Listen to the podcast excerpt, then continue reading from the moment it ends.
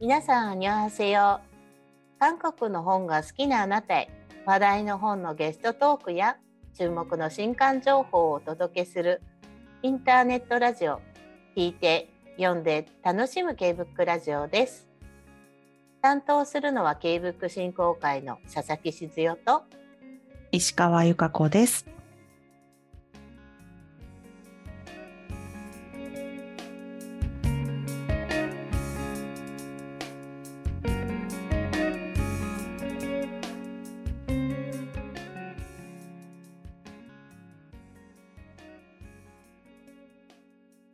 3月31日の配信は、書籍の編集や営業担当の方にお越しいただく、これ担当しましたをお届けします。今日お越しいただいたのは、まもなく発売のハチドリ1994年、閉ざされることのない記憶の記録を担当された大倉出版編集の浅木康友さんです。佐々木さん、どう、はじめまして、ようこそお越しくださいました。はじめまして、よろしくお願いします。はい、本日はよろしくお願いします。こちらこそよろしくお願いします。はい。はい、そうなんです。今、あの、はじ、本当に初めて、あの、はい、お互いに、えっ、ー、と、お顔を見ながらお話しさせていただきますのでね。はい、まずは私も朝木さん初めてお目にかかるということで、まず、朝木さんが普段どういった感じのお仕事をされているかということで、自己紹介をお願いしたいと思います。はい、えー、そしてぜひですね、えっ、ー、と、初めての方にはよくお聞きしてるんですけど、朝木さん自身がお好きな韓国のコンテンツとかアーティストがいらっしゃるようでしたら、それもね、合わせて教えていただきたいと思いますが、まず、えっ、ー、と、大倉出版様での所属、それからこれまでの担当書籍など、あの、教えていただけますか？はい。えー、っとですね、私は、えー、っと、大倉出版に入社して今ちょうど3年ちょいで、まだそんなに時間が経ってないんですけれども、はい。まあ、これまで手がけてきた書籍、まあ、そんな大きく言えるものはないんですけれども、まあ、割と最近だと、えっ、ー、と、ゴミ太郎さんの、えっ、ー、と、ジャズソングブック昔1989年と92年にゴミ太郎さんが、えっ、ー、と、ジャズからインスピレーションを得て書いた絵本を復刊したものと、まあ、あと、その他実は、うち総合出版社なので結構いろいろなことをやってまして、まあ、韓国の、まあ、ちょっと芸能的なちょっと商業雑誌のようなものから、はい、あとまあ漫画とかもやってたりしまして、結構著者の方とやり取りすることが多い多いっていう感じですかね。はあ、幅広いんですね、はい、そういう意味では。そうですね。ジャンルが。はい。やりたいこととやらなければいけないことの 狭間で、はい、狭間で仕事しております。はい、皆さんそうですよね。総合出版社で、あの、私が兼務しているクオンのようにね、韓国のね、はい、あの、専門的にやっている出版社でない限りは、普通はいろんなジャンル、ね、やってらっしゃると思うんですけれども、はい。はい、そうでしたか。はい。えっと、例えば韓国のコンテンツ、何か、例えばこれまで何か興味を持ってたものとか、気になってたアーティストがいらっしゃったりとかされましたか？僕は、あと昔からずっと音楽が好きなので、はい。なんかちょうどその、まあ、もともとそんな、やっぱり韓国のコンテンツそんなに詳しくなくて、あんまり親しみもなかったんですけど、ええ、ちょうどコロナ禍に入ってからいろいろと情報がまあ入ってくるようになりまして、はいまあ、その時にまあ初めて BTS とかブラックピンクとか聞いたりして、はいはい、本当にまあにわかなのでファンの方に怒られると思うんですけど、ええ、一番好きだったのは、あ、まあ、アイズワンの音楽とかは、お解散しちゃったんですけど、ええ結構僕は好きだったんですけど。ああ、そうですか。はい、あけけど、やっぱり、あの、アイズワンのファン、やっぱり多いんですよね。結構。多いですか？はい、そうなんです。今ね、解散されしちゃったので、ちょっと名前だ、はい、なかなか出てこないですけど、うんうん、前に出版社の方たちにやはり、あの、昨年からこう出ていただくようになった時にも、会津湾の、あの、ファンの方いらっしゃったので。ああ、やっぱそうなんですね。はい。はい、うんけど、えっ、ー、と、もともと音楽は、やっぱりさっきジャズのゴミ太郎さんのお話とかありましたけど、はい、えっ、ー、と、ジャンルとしては、どういったのがお好きだったんですか？ジャンルとしてはもう、ロックとか、本当に結構最近はもう何でも聞くようになりましたけど、まあでもロックがほとんど好きだった気がしますね。ああ、そうなんですね。ああ、あの、まあ、皆さんにはお声だけしか、あの、お届けできないんですけど、朝木さん、ふ、あの、えっと、お姿も、あの、ミュージシャンの方かなと思うようなね、実は。髪の毛がなくなけれいえいえ、本当にそう思ったので、あ、なんか今、あの、音楽がっておっしゃったのが、あ、なんかそういう感じが見受けられるなと思いました。ありがとうございます。いいえ。ね、やっぱりね、韓国、やっぱりこのコロナ禍でのいろいろな、あの、供給されるものも多かったせいか、ある意味この期間にすごく韓国のコンテンツに触れられた方、やっぱり多かったなと思いますね。うん、そうですよね。うん、はい。はい、わかりました。ありがとうございます。で、えっと、もともとも、あの、大倉出版さんに入って3年ということだったんですけど、もともともそういう、はい、まあ、編集系のお仕事とかはされていらっしゃったんですか？いや、もうもともとは洋服関係の仕事をしてまして、そうですか。全く別の仕事でして、はい、えー、えー、じゃあ心機一転で新しくこういった出版のお仕事に。そうですね。本はずっと好きだったんですけど、ええー、えー、ちょっと、はい。そうでしたか。では、はい、そんな朝木さんが今回手掛けられたのが、ハチドリ1994年閉ざされることのない記憶の記録を、はい、あの、担当されたわけで、えっと、この本は、あの、映画ハチドリのね、シナリオ集とかが入っているものなんですが、えっと、私が兼務する、あの、クオントの方で、実は仲介もね、務めさせていただいておりまして、あの、仲介の方の担当からね、ものすごくこの作品の翻訳出版にあたっては、朝木さんの、あの、ものすごく熱烈な オファーがあって、したと聞いてきました。えっ、と、やはりこの本を手掛けようと思われたきっかけっていうのをね、ぜひ教えていただきたいと思うんですけど。はい。えっと、僕、これ、伊藤さんには本当にお世話になったんですけれども、はい、そうですね。うちのあの、はい、エージェントといえば伊藤が担当しておりまして。はい、すいません。いえいえ。はい。えーこのもともと僕実は映画を見てなくてですね、あの、最初、それこそ本当多分コロナに入った時に、ええ、あの、まあ、何か企画出席、入社してなんか自分で立ち上げる企画ってまあそんな多くはないので、はい。で、その時にまあなんかいろいろ結構本とか雑誌を読んでて、うん、その時にユリイカのあの韓国映画の最前線っていう特集があって。ありました、ありました。はい。で、そこで、えっ、ー、と、表紙がキム、あ、ごめんなさい、えっ、ー、と、パクジフさんの、はい、まあ、本当にハチドリのあの、はい、ジャケットで、はい、で、中に開けて多分一番最初ぐらいにインタビュー、桑田さんのインタビューが載ってたんですけど、はい、インタビューがそれ、そのインタビューがすごい良かったんですね。はあ。映画見てない人にもすごい伝わるような。なるほど。そうだったんですか。はい。ななので、映画見たいなって思ったんですけど、その当時、はい、コロナ禍っていうのもあっても、あと、一通り多分、都内での上映が、はい、都内住んでるんですけど、あの、都内での上映が終わってたので、ええ、やってる場所がですね、京都にしかなくて、え、京都まで一回行って、それを見るためだけに。そうもう、もう見るしかないっていう感じですね。見るしかない。多分これはなんかなる、なる気がすると思って。はあ、そうでしたか。でそうですね。で、今日で、そうですね。まあ、事前に本が出てることはもう知った、うん、知っていたので、ええ、まあ、これなんか企画にならないかなっていうので、まあ、それもあって京都に行ったんですけど、はい、で、京都で、まあ、せっかく京都行ってみるなら2回ぐらい見ておかないとなと、うん、京都で2回映画を見て、で、初めてそれで企画書を書いたかなっていうところですね。はい。じゃあ、先ほどのね、お話から言うと、その、これまでは全く違う、あの、お仕事をされていて、あの、はい、入社されて、ある意味ではそういう企画書、出版企画、社内での、を立ち上げ、はいはい、は、初めてぐらいな感じですかね、オリジナル、ご自身。多分一番初めて書いた企画書だと思います。はい。それすごいですね。それがこうしてね、実現して、あの、実際に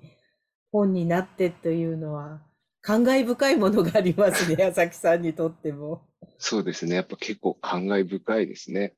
そうですよね。やっぱり形に、本の形になって、それが大きくね、はい、あの書店とかに並ぶようになるわけですから。はい。どうでしたか？うん、なるほど。それもすごいですね。やっぱり京都まで行きたまあだけど映画を見ないことにはね、始まらないですよね。どうでしたか？映画をご覧になられて、そのインタビュー記事を読まれた後に映画をご覧になったわけですけど。ああ、でも、インタビューの内容ってやっぱ、全然そう言わないというか、はい、なんか久々に胸に迫ってくる映画を見たなっていう感じがしましたし、まあ、あと BGM とかもそれ、映画の中の BGM とか、まあその光の加減とかが本当にすごい良かったので、はい音楽の方とかはやっぱりちゃんとそうやって映画のを見ながらもやっぱり音楽っていうところがちゃんと朝木さんの耳には届くわけですね。一応届いてましたね。すごいな。私とかでやっぱり音楽とかに疎いので、映画、はい、なんとなく映画を見ながら、なんか良かったなと思うんですけど、この音楽のどこがとかっていうのまでは、うん、あの、感じ取れてない部分が多いので、今の聞いて、ああ、やっぱり音楽がちゃんとこう、耳に残ってらっしゃるんだなと思ったんですけど。はい。映画自体も、韓国映画自体ももしかして初めてぐらいな感じでしたか？あ、でももしかしたら初めてかもしれないですね。台湾映画とかは結構、トドアデアンさんとか、ええ、シャオエンさんとかが好きで結構よく見てたんですけど、韓国映画もしかしたら確かに初めてかもしれないです。ああ、それもまたすごい、あの、なんていうんですかね。ある意味電撃的な出会いですね。そうですね。もう本当、桑畑様様です。桑畑さん様々です。あ、そうでしたか。はい、そうですね。あの、インタビューを担当されてるのがね、まあ映画とかエンタメ幅広くあと、先ほど名前が出たね、はい、BTS のね、翻訳本とかをたくさん手掛けてらっしゃる、桑畑由香さんがね、インタビューを担当されていて、うん、あの、ユリイカのその、えっ、と、韓国映画最前線が出た時に、えっと、チェッコリでも、私がね、兼務しているチェッコリの方でもイベントをやっていただいたんです。はいはいはい。やっぱり久しぶりにドーンと韓国映画の特集だったので、はいはい、はい、ぜひお話を聞きたいなと思って、えっと、桑畑さんと編集担当の方に出ていただいて、お話を聞かせていただきましたけど、で、あの特集も読み応えがあって、やっぱりすごかったですね。すごかったですね。はい。はい。うん。で、あの、私もちょっと勉強不足であれなんですけれども、はい、大倉出版さん自体では、えっ、と、例えば韓国の本とのご縁っていうか、あの、もともとこう手掛けてらっしゃる出版社さんっていらっしゃるんですね。うういう意味では。韓国の本は本当もともとその、あの、そういう一般紙では全くやっていなかったですね。はい、本当にあの、商業誌で韓国の芸能ニュースを取り扱うのを、期間で年に4回 ?4 回出しているような状態ですね。で、まあ、それの構成とかを、僕が本当に入社し始めた時にやってた、はい、まあ今もやってるんですけど。ええええ、なるほど。あの、向こうのその芸能ニュースを取りまとめたもの雑誌って機関誌を出されてる。では書籍としていわゆる単行本みたいなものっていうのは今までにはなくって、初トライという感じだったわけですね。そうですね。はい。ああ、いや、そうなると、あの、すごく思ったのは、あの、朝木さんの中では、その初めて出会った、その、映画に対する思いとかあって、企画書も書かれて、はいはい。ですけど、社内的な、やっぱり社内営業ってやっぱり必要じゃないですか。そうですね。この企画を通して、どれぐらいのね、売れ、はい、まあ、売り上げが見込めるかとか、じゃあどれぐらいの層がとかってあると思うんですけど、はい、社内的な営業というか、その企画を通すためみたいなことを何かされたりなしたんでしょうか？そうですね。まあちょっと最初に言っちゃうのもあれなんですけど、企画会議を多分合計この本は多分6回か7回ぐらいやってるんですよね。で、1回、そうですね。僕がそのハチドリを見たのが2000、コロナに入った年が2020年で、ええ、その年に企画を、企画書多分5回ぐらい書き直しても、全然ダメやんけ、みたいな感じで。いや、もうね、だって朝木さん自身がそういう意味ではね、初めてそのね、はい、あの、書籍のいわゆる出版企画書みたいなのを書かれるわけですからね。はい。そこもまずハードルもあったでしょうし。そうですね。一番ハードルだったのはやっぱり、書籍が、あの、原書がまあ脚本がしたいっていうところで、はい。まあ脚本だけがしたいっていうわけじゃないですけど、脚本っていうのがやっぱりどうしてもみんな引っかかるようなところではありまして、日本でもやっぱ脚本集って、うん、よっぽどの人じゃないとあんまり売れないので、はい。なので、まあ、その当時は本当に、あの、上司とも喧嘩したりしましたし、社長とかともちょっと喧嘩したりしちゃったりしましたし、いろいろありました。あそうですか。やっぱりだけど、はい、ね、あの、うちみ、あの、私がいるね、そのクオンだと、まあ、それほどの人数でもないので、まあ、はい、あの、まあ、それで、それでも、この本はうちから出す必要がありますか？とか、いろいろ、まあ、社内でね、いろいろ話すこともありますけれども、まあ、それでも、うちは、その韓国に関するものでしたら、ね、出していく、出して、まあ、世の中にお届けするっていうのは私たちの役目っていうところもあるので、やりますけど、まあ、いまあ、いろんなジャンルを幅広くやってらっしゃる出版社さんにとっては、この韓国の本をね、出される、ましてやこう書籍で初めてとなると、はい、そのね、うん、社内的にもやっぱりハードル自体はね、やっぱ冒険ですものね。そうですね。結構冒険ですね。はい、ね、ですよね。ああ、そうでしたか。ではですね、あの、皆さんに、ね、今までお話しして、まあ、先ほどシナリオ集ってこともお話ししましたけれども、改めて、あの、聞いていただいている皆さんに、あの、今回の作品のご紹介をお願いできればと思いますので、はい。はい。えっ、ー、と、この本はですね、えっ、ー、と、まあ、先ほどちょっと脚本集についてマイナスな感じの話をしてしまったんですけど、はいあの、根本理恵さんによる訳詞が本当に素晴らしい。いや、訳詞じゃない。ごめんなさい。歌詞になっちゃいましたね。翻訳が本当に素敵でですね。なんか、今まで結構そのうちの編集部でも一回ゲラを読んでもらったんですけれども、はい、本当になんかその言葉のなんか置き方っていうのがすごい素敵な感じに、まあちょっと詩的にも読み取れるような感じの、うん、まあ、その脚本と、まあ、もともと映画にあの未収録だったシーンが収録されているシナリオなので、はい、まあ、映画を、まあ、見た人なら必ず楽しんでいただける内容になっているっていうのと、うん、まあ、ちょっとこれ説明すると長いんですけど、あと、後半はまあ、あと気候ですね。あの、はい、韓国の、で、今日本でも売れてる作家さんによる気候であったり、まあ、社会学者の方が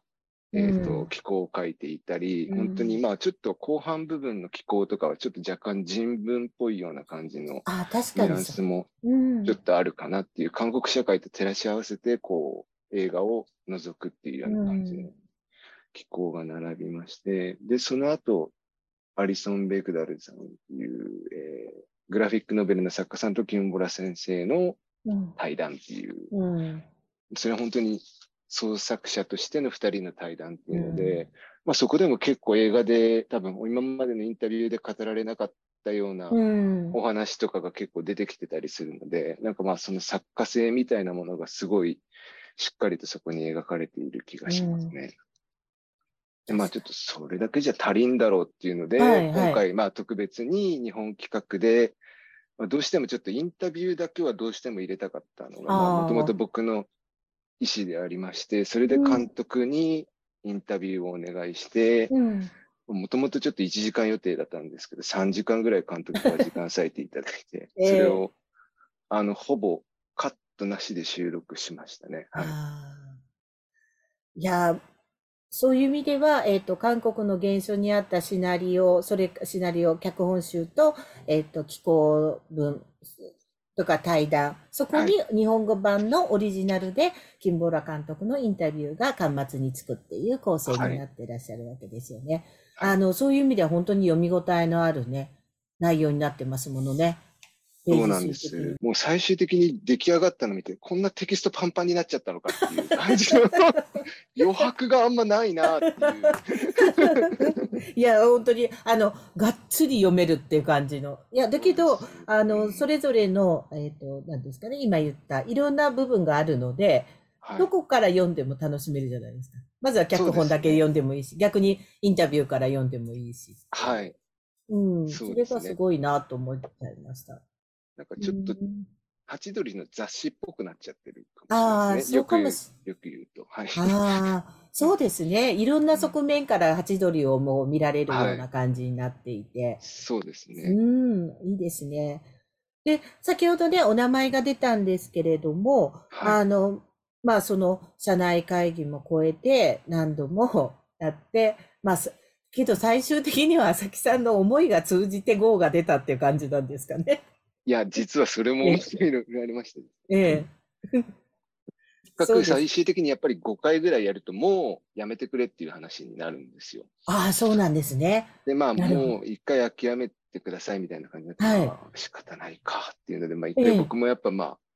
だんだん、まあ、それ半年間ぐらい続けてたので、もうだんだんなんかもう戦ってるのもうん。しんどくなってきて、まあ一回ちょっと諦めるかっていうので諦めて、で、まあその間にゴミさんとか他の本とか。作ってたりしていく中で、なんか、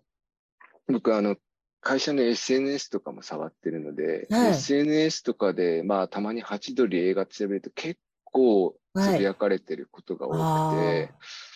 あーまあやっぱ、あの、まあそれぐらい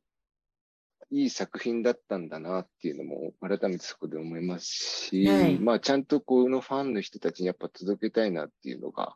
うん一番でかかったですかね。なんでそこでもう一回ちょっと、いや、もう一回やっぱお願いしますっていうので、そうなんです。企画書をもう一回書き直して。ちょっとだけ綺麗になった企画書を。いいですね。やっぱりそこはちょっとね、テクニックも入れつつ、綺麗にまとめ、はい、皆さんを説得できるように。そうですね。なんで本当はその SNS で、まあ、大、あの、まあ、公開からもうちょうどそれが3年ぐらい経ってた時だったので、あの、いろいろ数値化できる状態だったんですよ。あー、そのなるほど。う ん実際に今、えっ、と、日本で公開されてどれぐらい、あの、配給会社さんにもご連絡して、チケットがどれぐらい売れて、うんああ、ごめんなさい、これオフレコかもしれないよ。いえいえあ、まあだけどそうですよね。あだからいわゆる行、きとか。はい。そうですよね。あの、要は、あの、よく、あの、こうやって皆さんにお越しいただいて、編集の皆さんとかに、はいはい。あの、やっぱり編集の皆さんは自分のお作り、作りたい本があって、で、うん社内的にそうやって企画書を持って、社内的に号をもらうまでっていう時に、うんやはり、皆さん言うのはその数字、うんあのね、え、まあ、やっぱみんな言うんですね。そうです。同じです。同じです。皆さん一緒です。はいはいはいやっぱり、そうですよえね営業部さん、販売部さんいらっしゃれば、やははいはいりここでどれぐらいの層がうん読んはいはいはいでもらえると想定できるかっていう。いや、もうそれはもう皆さん一緒で、うんそこの数字とかをいろいろ皆さん調べたりはい。して、やっぱりその、えっと、根拠となるもの。はいはい。で、それは予測でしかないけれども、はい。そこにいろいろな確かなものを少しでも入れてっていうのはもう皆さんね、一緒のよ うですね、すねご苦労されてるのは。あ、そうやって、うーん。けど、うんまず第一段階、そこで GO が出た段階でも、まずはやったって感じですね、ある意味では。そうですね。ようやく、まあ本当その時につぶやいてくださってた方と、タイミングよくサブスクにうん。ハチドリが一斉に出たタイミングがあったんですよ。あのそれそを映画評論家の児玉美さんっていう方がつぶやいてくださって、ええ、ええ。実は児玉さんにはもう本当に頭が上がらないぐらいああ、じ。ゃあ、そうでしたか。はいそのタイミングっていうのが、へはえ、重なってうまく、ええはい、企画に落とし込そう。けどね、今おっしゃっててましたけど、本当に映画公開からね、その3年とかっていうね、時間が経ってるとか、時間が経ったものっていうのはね、はい余計にそういった次の波みたいなのが、じゃあね、来ないとぞなかなか本当に難しかったかもしれないので、やっぱり出るべくして出たっていうことなのかなと思いました。で、あの、そうやってその時間をかけて、まずは GO が出て、はい。で、いよいよ実際に本を制作するものに向けて動き出した中で、はい。今度は逆の、今度は制作の一苦労されたりとか、はい、あと逆にやりながら感動した点とかも伺っていきたいんですけれども、うん、あの、はい、私が最初に、まあ、先ほどお名前も出ましたけれども、はい、翻訳がね、韓国映画の、まあ、映像翻訳の第一人者とも言えるね、根本理恵さんが担当されて、ね、で、映画自体はもちろん字幕を根本さんが担当されているわけですけれども、今回の本に関して、まあ本になるとなると、またね、あの翻訳という作業が入、はい、あの、いわゆる出版翻訳というんですかね、うんうんはい、必要になってくるで、うん、あの、その辺、根本さんにもそのまま引き続き担当いただくとかっていうのは、あの、問題なくスムーズにいったところなんでしょうか。差し支えのない範囲で。大丈夫です。差し支えないや、ない。ないです。大丈夫、大丈夫。はい、根本さんはですね、それこそその配給会社の方にご紹介いただいて、はい、で、一度ご連絡してコンタクトを取って、一回お茶をしに、近くの蔦屋書店のちょっとカフェとかに一緒に行って、うん、そこで3時間ぐらい話したんですね。へー。まだでも、あの、1回目のまだ企画が決まってない時で、でも根本さんでお願いしたいっていう話をして、えー、でもその時にまあ根本さんのいろんなお話を聞けて、うん、まあやっぱり根本さんもさっきあの佐々木さんおっしゃられたように、韓国がこんなことになるなんてっていうのはずっとおっしゃられたんですけど、うん、あまあでも根本さん、やっぱりすごい誠実な方でも本当に職人っていう感じがし、えー、されたので、えーで、結果的にまあ一回その企画がダメになっちゃったので、はい、ごめんなさい、せっかくおお時間割いていただいたのっていうのはあったんですけど、うんうん、まあ結果的に決まってもう一回また根本さんと3時間ぐらいお茶して、うんうんうん、で、引き受けていただいてっていう。へー。はい、いやー、すごい。ね、もう本当にお、あの、根本さんも本当に、あの、映像関係も本当に活発に韓国のものはなってきてるので、お忙しくされてる中で、やっぱりね、あの、そうやって、あの、さきさんの熱意、それからそのね、ハチドリっていういい作品であるっていうのがね、一番は根本にあるのかなっていうふうには思うんですけど、で、実際にこう翻訳に向けての作業、動き出した中で、はい、と、さきさんにとって、まあ、やっぱりね、初めて翻訳、そういう意味では翻訳本も初めていらっしゃったと思うので、はい。はい、苦労した点とか、逆に一番これはやってて感動したりとか、なんか、された、こう、制作過程のことって思い出されていかがですか？制作過程、そうですね。えっ、ー、と、制作過程で言うと、僕も一旦あれなんですよね。最初にその企画書がダメだった時にも、うん、一旦全部パパ語でバッと全部訳して、はいはい。一通り読んで、あ、でもやっぱりいい作品だなっていうのは思ったんですけど、ええ、まあそこでまず一つ感動あったっていうのと、うん、あと、実際にそのゲラが、ゲラじゃないかもしれない。はい、えっ、ー、と、根本さんのその翻訳した詩がゲラにな、あ、ゲラ、はい、翻訳されたごめんなさい。うん、脚本がゲラになって読んだときに、うん、脚本すごいなっていうところです。はい、やっぱり。うん。なんかその言葉のチョイスというか、うん、なんか、文字一つで変わっちゃう世界っていうか、うん、なんか本当に端的ながらも、情景が浮かぶ、すごい立体的な、その、プロの仕事っていうんですかね。はい。それを見たときと、そうですね。それはもう一つすごい大きなところでした。あとは、そうですね。制作過程だと、やっぱデザイン上がってきたときは一番上がりましたかね。あの、すごい 教師とか、いろいろ、全体的にそのゲラの構成がバッと出てきたときは、やっぱり一番、何おってなりますよね。いよいよって感じですよね。出てきたみたいな、はい。ありがとうございますっていう。はい。そうです。いや、あの、私もね、あの、今回お話を伺うにあたって一足先に読ませていただいて、はい、あの、私も実はですね、あの、先ほどちょっとね、あの、脚本集のこう、マイナスのことを言っちゃったなんておっしゃってだったんですけど、はい、実は私も脚、私自身、脚本集っていうのを読んだの初めてだったんです、今回。はい、やっぱり、なかなか、そうなんです。なかなか手に取ることがなくて。で、あの、実は、あの、韓国では本当に人気の作品とかっていっぱいドラマも含めて脚本数とはいっぱい出てるんですよね。で、うちにもたくさんドラマのファンとか映画のファンが脚本賞をお求めになられていて、すごいな、みんなって正直思っていて、で、なかなかその読む機会がなかったので、今回本当に、あの、私もこうやって朝木さんにお声掛けをして読ませていただいて本当に良かったと思ったのは、なんか、あの、私は映画はまあ見て拝見させていただいてたんですけど、はい、もう映画の、もう文字で見ているだけで、もう本当にそのワンシーンワンシーンも思い出されますし、はい、さらになんか文字で読んでいるので、なんかそのシーンの裏付けではないですけど、なんか背景までもこう、よりじっくりと浮かび上がってくるような感覚っていうんですかね。いや、本当に感動してしまって、脚本集ってすごいって思っちゃったんですよ。わかります。なんか僕も本当ずっと、もう本当に今おっしゃられたようなことを思ってて、うん、なんかもう、やっぱりゲラ構成しなきゃいけないんで、はい、4週、結果的に最終4、うん、6週ぐらいしたのか、6週ぐらいしてたんですけど、何度読んでも、あ、やっぱ最後、まあちゃんと映画が最後ちょっと救われるような感じではあって、うんちゃんとそこにたどり着くと毎回同じような感動がちゃんと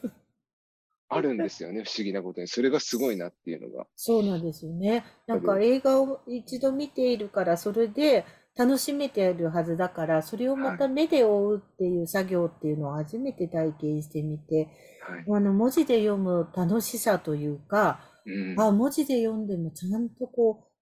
あの、うん、なんていうか、本当にまた違う深さが出てきたような感じがして、ね、それは、うね、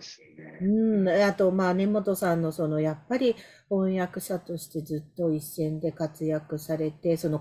先ほどおっしゃってた言葉の選び方一つも、やはり素晴らしかったんだろうな、とは思いますね。いや、なんか映像とはまた違う楽しみ方ができるっていうのは、そうですね。うん、おかげさまで本当にいい体験をできた っていう感じがしました。根本さんのおかげです、それは。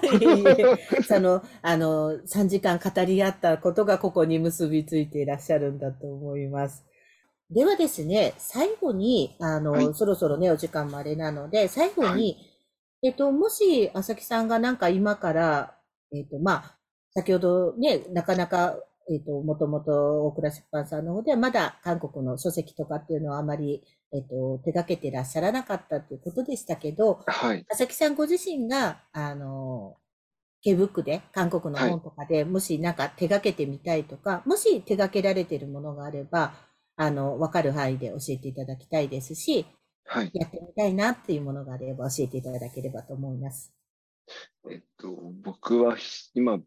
ざっくりと考えてるのは、詩集を出したいのと、ああ、そうですか。はい、詩集と、あと、SF 作品とかはちょっと興味あるかなっていうのは思ってまして、まあちょっと今い。ろいろ企画を進めてるところではあるんですけど、ね、詩集 SF、やっぱりね、皆さん、あの、で、そういう小説から始まった、こういろいろな作品がエッセイになって、今本当に詩集とか SF も本当にいい作品がいっぱいありますのでね、はい、ぜひまたいい出会いをしていただいて、その企画が実現して、またお話を伺える機会をお願いできれば嬉しいですね。すねまた登場するのが夢ですね。そしたら。はい、ぜひ、そうしてください。ぜひ私もよ、あの、お呼びしたいと思いますので、はい、はい、あの、これから朝木さんがね、手掛ける作品も楽しみにしております。はい、本日どうもありがとうございました。ありがとうございました。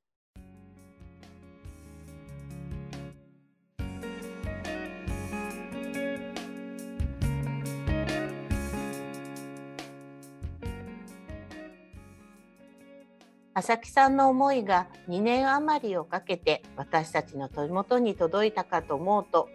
さらに大切に読ませていただきたくなりました。映画「ハチドリ」は配信でもご覧いただけますのでぜひ本と一緒に楽しんでください。それでは今週の新刊とイベント情報を石川さんお願いします。はい。まず1冊目は角川から4月5日に刊行されるネイティブならその単語をこう使うイラストで楽しく身につく韓国語のニュアンス図鑑です。こちらはジンス先生著です。ソウル出身、日本在住15年で YouTube でも韓国語を教えているネイティブ講師によるすごい単語帳が誕生しました。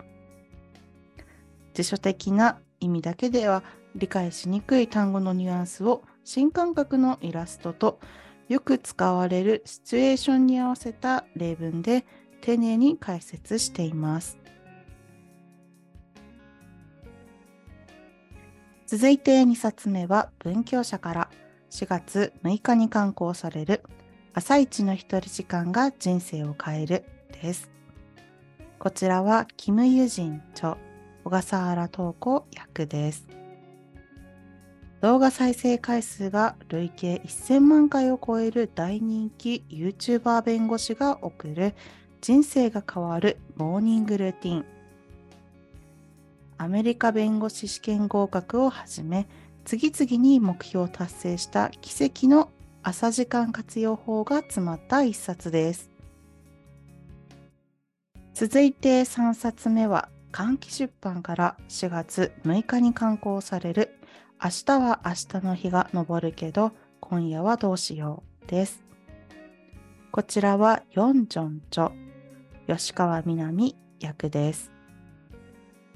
アイドルグループセブンティーンのスンガンが愛読書として紹介したことでも話題のエッセイ。友人やメンバーが精神的に辛い思いをしている時に読ませてあげたいと語った本です。続いて4冊目は、ちくま書房から4月7日に刊行される K-POP 現代史です。こちらは山本情報著です。K-POP の熱狂はいかにして生まれたのか。日韓関係、民主化、経済危機、ヒップホップ、アイドル、ロック、演歌。国境もジャンルも超えた激動の100年がわかります。続いてはイベント情報です。本日は2つご紹介いたします。4月5日水曜日19時より私たちが語り合いたいこと、チョ・ナムジュ私たちが記したもの観光記念読書会がチェコリにて開催されます。こちらはオンライン参加も可能です。詳しくはチェッコリ公式ホームページまたは SNS をご覧ください。続いて4月7日金曜日19時より絶縁から始まるアジア文学第2夜加護文学がチェコリにて開催されます。こちらは会場開催のみです。詳しくはチェッコリ公式ホームページまたは SNS をご覧ください。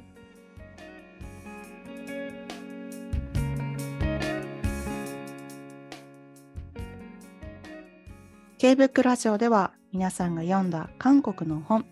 K-BOOK の感想をお待ちしています。Twitter や Instagram、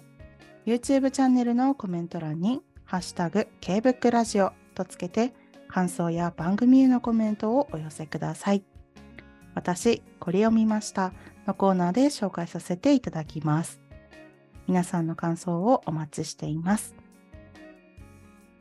なお、K-BOOK ラジオは Spotify、Apple Podcast、Google Podcast、YouTube でお聞きいただけます。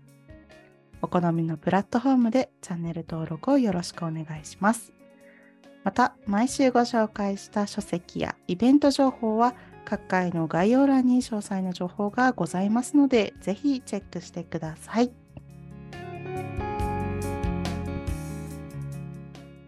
皆さん気になる本は見つかりましたか？ぜひお近くの本屋さんに足を運んでみてくださいね。いよいよ3月も今日でおしまい。4月に向けていろいろと別れと出会いがあります。昨年6月から一緒にこの K-BOOK ラジオを担当してくれていた石川由香子さんも新しいスタートを切るために本日でご卒業です石川さん一言リスナーの皆さんにご挨拶お願いしますはい、えー、突然のご報告にはなってしまいましたが、えー、昨年のですね6月から聞いて読んで楽しむ K-BOOK ラジオを、えー、佐々木さんと共にお送りしてきたんですけれども、えー、本日の放送をもちまして卒業させていただくことになりました。えー、今後もですね、ケーブクラジオ続いていきますので、どうぞよろしくお願いします。はい。で、はい、本当約10ヶ月ですね。そうですね。はい、一緒にお送りしてきましたが、あのリスナーはもちろんえー、このラジオを最初にやろうと言って引っ張ってきてくださった 佐々木さんにも大変感謝しております。ありがとう。こちらこそ本当に石川さんのおかげで、はい、無事に毎週続けてこられて、で今日が42回目になりますかね。はい、すごいですね。頑張りましたよね、お互いに。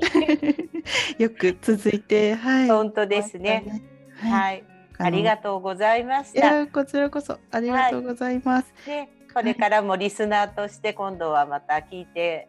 ほしいですし、はい、ね時間ができた時にはあの参加してください。お声掛けしますので。ありがとうございます。ね、皆さんもね、この長い時間ね、石川さんの声をあのお届けしてきたので楽しみにしてくださると思うので、じゃあ今度はゲストとしていろいろたくさん K ブックを読んで感想など教えてください。ぜひ。はい。ではまたリスナーの方々にお会いできるのを楽しみにして、うん、はい。はい。まずは新しいスタートですから頑張ってくださいね。はい、ありがとうございます。はい、はい川さんお疲れ様でした。ありがとうございました。それではリスナーの皆さんは来週金曜日にまたお会いしましょう。アンニョン。アンニョン。